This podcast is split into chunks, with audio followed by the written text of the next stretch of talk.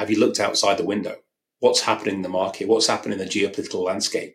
That's all changing. So is what you're doing going to continue to be effective? Welcome to the Thinking Leader, brought to you by Red Team Thinking. Bad leaders react, good leaders plan, and great leaders think. Each week, you'll get new ideas and insights from business executives, military experts, and innovative thought leaders to help you lead more effectively and better navigate your complex world. Now, here are your hosts best selling business author and top rated leadership speaker, Bryce Hoffman, and former RAF Wing Commander and business agility coach, Marcus Dimbleby. Hello and welcome to the show. Marcus, my friend, what do you want to talk about this week? Good day, sir. What do I want to talk about? Well, I had so much fun talking about bandwagon effect last time that I think we should do another bias. And just looking online and reading a lot of recruitment information this week, something occurred to me that affinity bias, I think, is having a big effect on organizations. What is affinity bias? That's not one that I covered in my book. What is affinity bias? I know, right? Yeah. So, affinity bias is where people recruit, hire, surround themselves with similar type people. So, can you see the problem Mm. if we Yes. start recruiting? And again, I've done some research on this. This is the big thing the CIA had a problem with because when they first started hiring, they were going to the same schools, recruiting the same types of people, and then you literally get your drones working for you, and then you wonder why you're not getting the diversity of thought that we talk about. So I'm sure you can see lots of problems with affinity bias. Ah, yeah. Thought you might. Right. I mean, this is this becomes like rocket fuel for groupthink.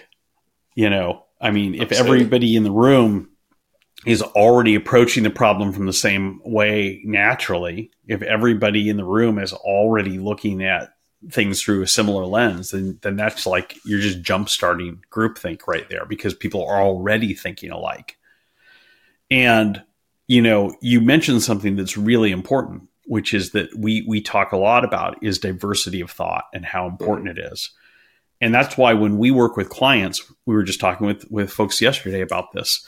Um, when we work with clients, whenever possible, we try to help them set up really diverse teams to do a red teaming analysis of a strategy or a plan, and in diverse not just in in terms of, of race and gender, which we also do, but also age, also experience, also geography, also part of the company, also career path, also education background.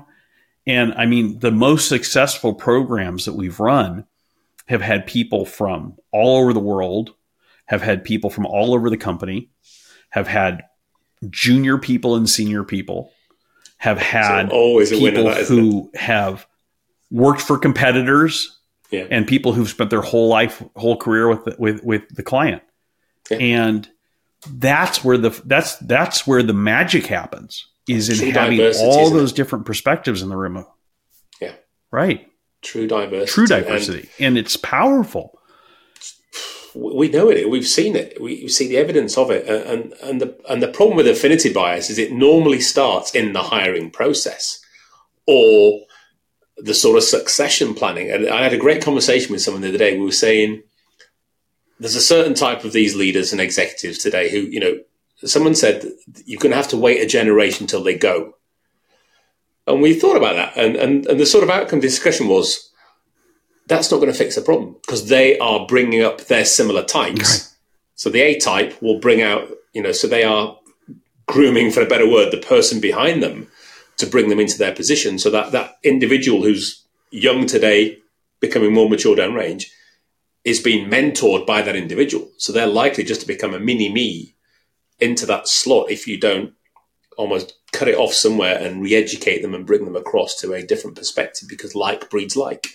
And that's the big problem with affinity bias. So as you said, recruiting for diversity is something that HR and recruitment has to get right. And, and you nailed it. That list of things that you said is diversity. It's not just one or two tick box things that we go for that are the high visuals. You've got to get that breadth and depth that gives you that diversity of thought. Uh, and we know that when you create a team like that, wow, the power and the decisions and the insight and the ideas that such a group not only creates from each individual, but what they spur each other on to come up with. You know, those unknown no knowns don't stand a chance, do they? Because that group comes together and starts firing on all cylinders. Right. And you get triggered by somebody's comment from a different part of the world and a different part of the business, and you start seeing and thinking things very differently. Well, and this is a key. This is where design thinking comes from. I mean, this is a key principle of design thinking is that is that you need to look at problems differently, and the way you do that is bring in people with different backgrounds. And I remember the very first time I heard about design thinking. I mean, I'd heard about it a little bit, but I was I was sitting at at, at a at a table, was working with with a company. Um, I was working with another consultancy. Um, Rose Fass and Gavin McMahon's company, fassforward, actually back mm-hmm. in, in New York. Um, this was this was like ten years ago, and um, one of the people that they brought in on a project that we were working on together was was a design thinking person. He you know worked with IDEO and stuff like that, and you know during one of the breaks, I said to him, I said, I said, you know, I, I hear all this stuff about design thinking, but I don't really understand it. Tell me about it. And he said, well, he says, I'm an architect by training. I said, you're an architect. We're not working on an architecture project. He's like, right. That's so right there. That's the principle of design thinking is that I, I have a different perspective on this project that we're working on because I'm an architect than you do because you're, you know, a business thought leader. You talk about leadership and strategy and stuff. And he said, let me give you an example though from architecture. He said, if you go anywhere in the world and tell an architect to design a door, 99.99999% of them, if not 100, are going to draw you a rectangle. Right? Because that's what a door is. It may be a big rectangle, it may be a small rectangle, it may be a rectangle on its side, it may be a vertical rectangle, but they're going to draw you a rectangle because that's what they're anchored to mm-hmm. from their training as architects. Now, he said, if you go to that group and say, I've got these, I, I want to create this space between these two rooms, and I need a really interesting way to transition between this room and that room that kind of soundproofs it and creates a creates a division, but doesn't, you know, you know, doesn't doesn't block them off entirely. A lot of people are going to still draw a door, he said, but you're going to get a lot of people who come up with something different because you're now you haven't you haven't framed them with that that door thing. And he said, when you, what, one of the principles of design thinking is, is if you bring in people with different backgrounds who don't speak a common language, that right. opens the possibility for different interpretations. So like IDEO famously, you know, when they set people to work, I think they have four person teams and they usually have like an anthropologist, a lawyer, uh, you know, they have like different people and these people will be working on a marketing problem or on a on a on a design problem and stuff like that. You know, they they do all these mashups, and the reason is because and an engineer is is because because all of these people have a different perspective on it, and they're not you know they're not going to do the work all the way from start to finish. At some point, the people who have the domain knowledge are going to take over, but then the it you know the, the secret is in the name IDEO for the ideation process. Ideation. They want people coming up with ideas from that aren't that that are very different and reacting to each other's ideas. And that is the that's the opposite of affinity bias. You're purposely Correct. creating teams that have no affinity for each other. I guess it's novelty, isn't it? That's what you want. And it's very novel, powerful. Novel creations that are going to give you the opportunity to see how others see things differently. Because you know what, what is a door is a bicycle to me and you is a very clear thing but to someone else to come in with a completely different perspective and just blow your mind go, wow, I never ever thought of that thing that way. You're not going to get that with a group of, you know, people aligned under affinity bias because again, as you said, it's right at the beginning, it's groupthink. You're just going to get an alignment of people, look the same, think the same, speak the same, and then the outcomes that you create are going to be very similar. Should we take a break? And after that, well, before we take a break, let, let me let me just share share one example here. You know, if, if you look at um, th- this applies not to just design issues, to strategy issues, but also to leadership styles and and and and and strategic thinking at a broad level, I think back to when when Al Mulally was hired as CEO of Ford Motor Company, and everybody, everybody in Detroit was like, "Are you kidding me? What does this guy know about making cars? it's an airplane. He's the dude. president of Boeing. he makes airplanes." I remember that. Yeah, and I just I could still hear the laughter of that. Uh, you know, ringing down the halls of General Motors offices. You know, when I went to talk to their senior executives about about Ford's new CEO, and they were like, you know, this guy, what is he going to do? Is he going to put tail fins on the car? Like, oh, I know, I know, Ford's going to finally have a flying car, and, and, they were just laughing about it. And you know, I remember for them, isn't it? Though? Going easy back and, and, I had. It is easy pickings, and I went and I sat with Alan, and I said, Alan, I said, I said, you know, I said, everyone's laughing at you in this town. And and he said, why? And I said, because they say you don't know anything about making cars. He says, they're right. I don't know anything about about the automobile industry, but I know it doesn't work right now, exactly. and that's all I need to know. Do you know what else he knew? He knew people. And, and, and you know, and that's the thing. Yeah. But right, exactly. But that's the thing is, you know, and and and and it was that ability to come in with a with a clean slate, with a with a perspective that he didn't have all the biases that all of these other people had grown up with. Yeah. That that that they had that they had just just absorbed by osmosis this this this is how things are done and you can't do this. You know, one of the first things that people told him was, well, you can't you can't open the UAW contract until it's contract time. You can't renegotiate the contract with the union. It's not time. He said, why not? He said, he said, when I was at Boeing, we renegotiated the contract after 9-11. It wasn't time. People said we couldn't do it, but we did it. Well, this isn't 9-11, they said. He said, same difference. We're going to go out of business if we don't renegotiate the contract. That's why we were able to do it at Boeing. And, and I mean, all these things are just, you know, is, but, but if you, if you have a team of like-minded people, then it's like having those little bobblehead things on your desk. You might yeah, as well exactly. just have a bunch of bobbleheads that you hit and tap on, the, away. and they're all yes sir, yes sir, yes sir. You're right, sir. Yeah, we'll go take a break, but as we do, Patton said it. If everyone's thinking alike, somebody isn't thinking. Thinking. Brilliant quote. Hey, folks, Bryce here. If you're listening to this and you're liking what you're hearing and you're wondering, am I a red team thinker? We have an easy way for you to find out just go to the show notes, click on the link there to our free assessment to find out if you are a red team thinker and what you can do to think more effectively, to lead more effectively, and to make better decisions faster in your complex world. Like I said, the link is in the show notes, or you can simply go to our website, redteamthinking.com. Check it out. I can't wait to see how you score. So, welcome back. I was thinking, Bryce, about what you said about all those those poor people at GM and the previous ones at Ford who'd been indoctrinated, and they, into that mindset, that myopic way of doing things. And there's another bias that we talk about, and that's longevity bias. That dreadful, we've always done it that way. We couldn't possibly do that because we've always done it that way here. The way we've always done. Yeah, yeah. How how dangerous is that?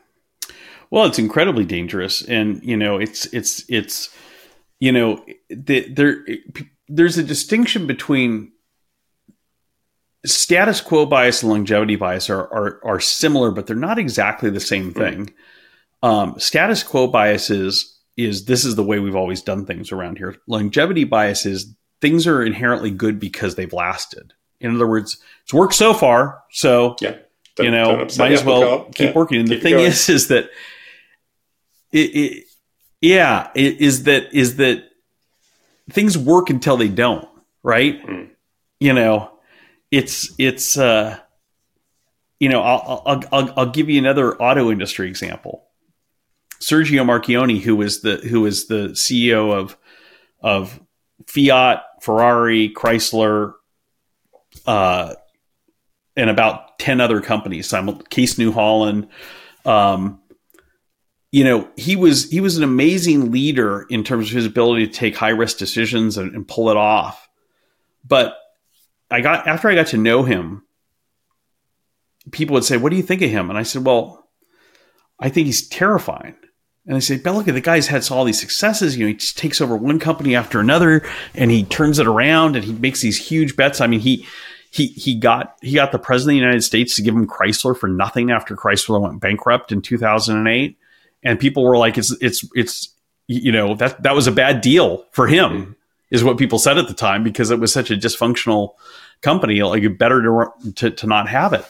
And then he and then he made it profitable and stuff. But the thing is, is that when people would ask me about this, they'd say, "But look at his track record." And I said, "But the thing is, is he's a, he's he's a he's like in Vegas. He's playing craps. He's going, he's making these big bets, and he's shaking the dice and throwing them down the table, and he keeps coming up with with the right numbers every time. But but some point he won't. At some point he won't. At some and point, big is that a crash? It's not going to work out because it's all a gamble. Yeah, and then how big is that crash going to be? And and you know what it turned out the crash was is that he had a heart attack and then all of these companies fell into problems because it was all based on him. What he wasn't doing is like what Alan was doing it for, building a leadership team, creating a diverse group of people to run the company. Um, the the the the longevity bias, though, you know, it, it, people people would say, well, you know, but it's worked. And I guess that's more I guess that's more like hot hand fallacy now that I think about it, which is another bias that we should talk mm-hmm. about at some point. But but the point that I wanted to make with that is just that that that people will say, why should we change this because it's always worked? Why should we, you know, we've done this before, it's never been a problem. That's true until it isn't. And and also, just because you've done this before and it hasn't been a problem, does that mean that it's the best way to do it? Yeah. Does that mean it's it's still the best way to do things? And if you have a bunch of like-minded people running an organization, you're going to be doubling down on that because they're all going to think that. Yeah, because who's who's your outsider? Who's your look at this? I I love it. I got I got to shut Apple's new thing off when we do podcast. Otherwise, I'm going to get do. like all these like you know. Uh, I think it's some cool hipster fireworks. kid with all this uh, latest there and greatest. I feel so inadequate. I really do.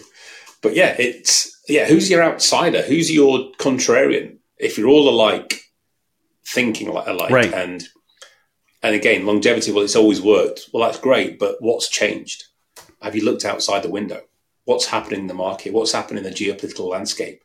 That's all changing. So, is what you're doing going to continue to be effective? Are you considering that? And most don't, and they don't realize it's not effective until it breaks.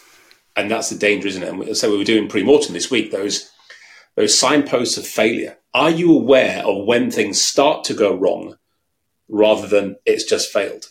Because if you're not building in those indicators and warnings that allow you to then pivot, and you do that by having plans with optionality and devolved decision making, if you don't right. have that as the way you operate, if that's not your new target operating model and business modus operandi, then you are just going to fail. You're just going to realize one day that it's not working and then it stops, rather than it's beginning not to work right. very well. And we can now pivot and adjust and adapt and be resilient, as we said and talk about. It's a big problem.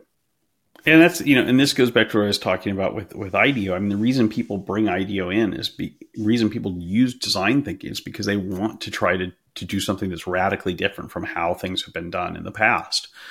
And how do you do that? You bring together a diverse team of people who don't think alike, who don't have affinity. And, and I'll make it personal too. I mean, you know, the reason that I asked you if you wanted to work with me is because you're so different from me. Mm-hmm. And I saw that that we we we saw eye to eye on a lot of things like the need for red teaming and stuff, but yeah. but you and I are polar opposites in several different key areas. And that's a strength.